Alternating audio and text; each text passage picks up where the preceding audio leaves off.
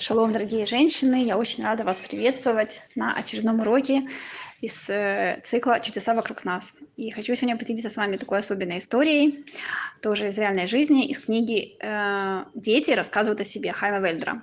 Это реальная история, была в Израиле. Э, рассказывает мальчик Давид, что он с семьей, как-то с родителями, с младшим братом и старшей сестрой э, поехали на голландские высоты. И Давид, он очень-очень любит фотографировать. И вот он прям с нетерпением ждал этой поездки, чтобы, а, ну, и там погулять, да, там очень красиво, как известно, ну, и также, чтобы сделать много фотографий. И речь еще идет о том а, фотоаппарате, да, сейчас, может, может, немножко устарел, там, где есть такая вот как бы карта памяти, именно для фотографий. И там, где э, как бы одним каким-нибудь неудачным движением, да, нажатием какой-то одной кнопки можно стереть все фотографии. И э, он э, очень старался, да, чтобы фотографии получились максимально красивые и вообще фотографировал все, что видел вокруг. И через несколько часов, они уже были очень уставшие, ехали домой на машине.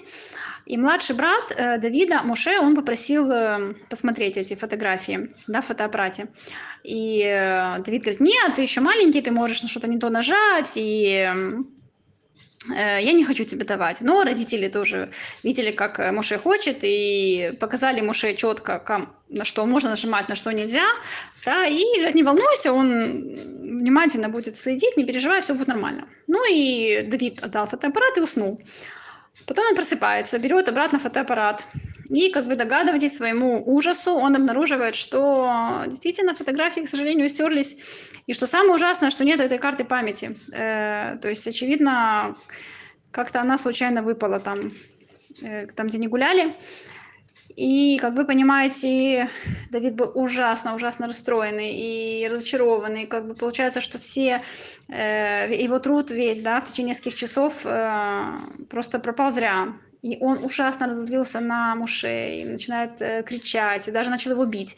И вся семья начинает э, Давида успокаивать. Э, но ничего не помогало. И у Давида была старшая сестра Рут. Ей было 28 лет. Она еще была не замужем. И эм, она была для Давида почти как мама. То есть, когда мама была на работе, да, или куда-то уходила там, за покупками, по делам, то Рут, она полностью ухаживала за Давидом как мама. И Давид ее очень уважал и любил, и ценил. И вот на очередном этапе пути, когда уже все поняли, что никак Давида не удается успокоить. Эм, Рут попросила разрешения у родителей, чтобы не остановились там в безопасном месте, да, чтобы заодно э, там все отдохнули, перекусили. И она говорит, я хочу поговорить э, наедине с Давидом.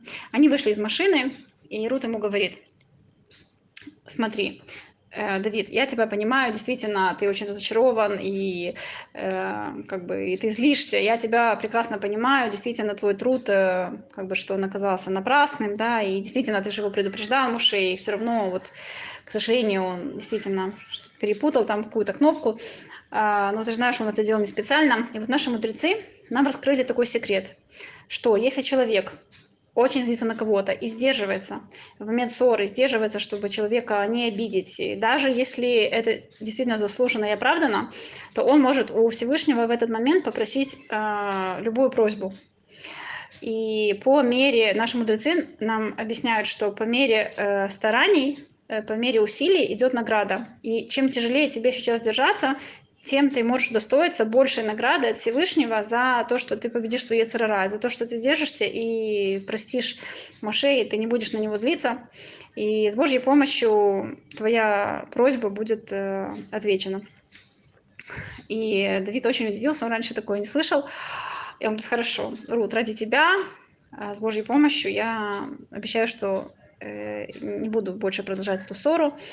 И Рут говорит, если не секрет, можешь со мной поделиться, что ты попросила у Шема. Он говорит, да, конечно, с удовольствием, я с тобой поделюсь. Я попросила Всевышнего, чтобы он послал тебе жениха поскорее. И она просто прослезилась от э, радости, да, она очень расчувствовалась, говорит, ой, какой-то у меня замечательный братик. Они вернулись э, домой, и действительно Давид больше не поднимал эту тему. Проходит э, несколько дней, вдруг э, в их квартире раздается звонок. Это оказался сосед э, другого подъезда, и говорит, вот, мы с другом, э, ко мне приехал друг с Англии, и мы гуляли на голландских высотах, и мы там нашли карточку, а, и как бы посмотрели, да, на ней э, э, фотографии, увидели, что это ваша карта, да, что вы тоже, очевидно, здесь путешествовали, и хотим вам отдать. А, и папа Давида пошел за этой картой, а получается, этот сосед пришел со своим другом с Англии. Он говорит, вот, это как раз мой друг нашел, и ну, э, как бы немножко рассказал, что он э, приехал поучиться какое-то время в Израиле и также хочет найти здесь шедух, потому что в Англии у него не получалось до сих пор найти себе невесту. И, как вы догадываетесь, э, папа Давида и Рут, он очень заинтересовался. Ему понравился этот парень внешне, он начал с ним общаться, и оказалось, что он тоже из очень хорошей семьи. И, как уже да, вы предполагаете, Э, пара встретилась, и через э, две недели у них был Ирусин, помолвка, и через три месяца была хупа. Добрый час. И меня эта история на самом деле очень так поразила и очень запомнилась. Я читала несколько лет назад, но до сих пор бывает, что мы ее вспоминаем и стараемся применить в жизни. Э, и дай Бог, чтобы мы действительно удостоились огромных чудес в заслугу этого прекрасного совета, сдерживаться да, в момент ссоры, даже если человек нас очень сильно как-то обидел или огорчил, или, не дай бог, унизил, или э, даже если у нас вот есть э, все основания э, на человека разозлиться и высказать ему все, что мы о нем думаем, э, но хотя бы сделать это в такой мягкой форме, доброжелательной, и, или еще лучше, да, э, человека простить, да, ну, если... Э, ну, конечно, можно обговорить ситуацию с раввином, да, понятно, что если материальный ущерб, то мы имеем право требовать его возмещения, но в любом случае, понимаете, речь идет просто о сдерживании таких бурных эмоций и максимально стараться э, со всей доброжелательностью относиться к людям. Дай Бог, чтобы мы удостоились с вами огромных чудес, заслугу этого совета наших мудрецов. Всего всем самого доброго. Шаббат шалом.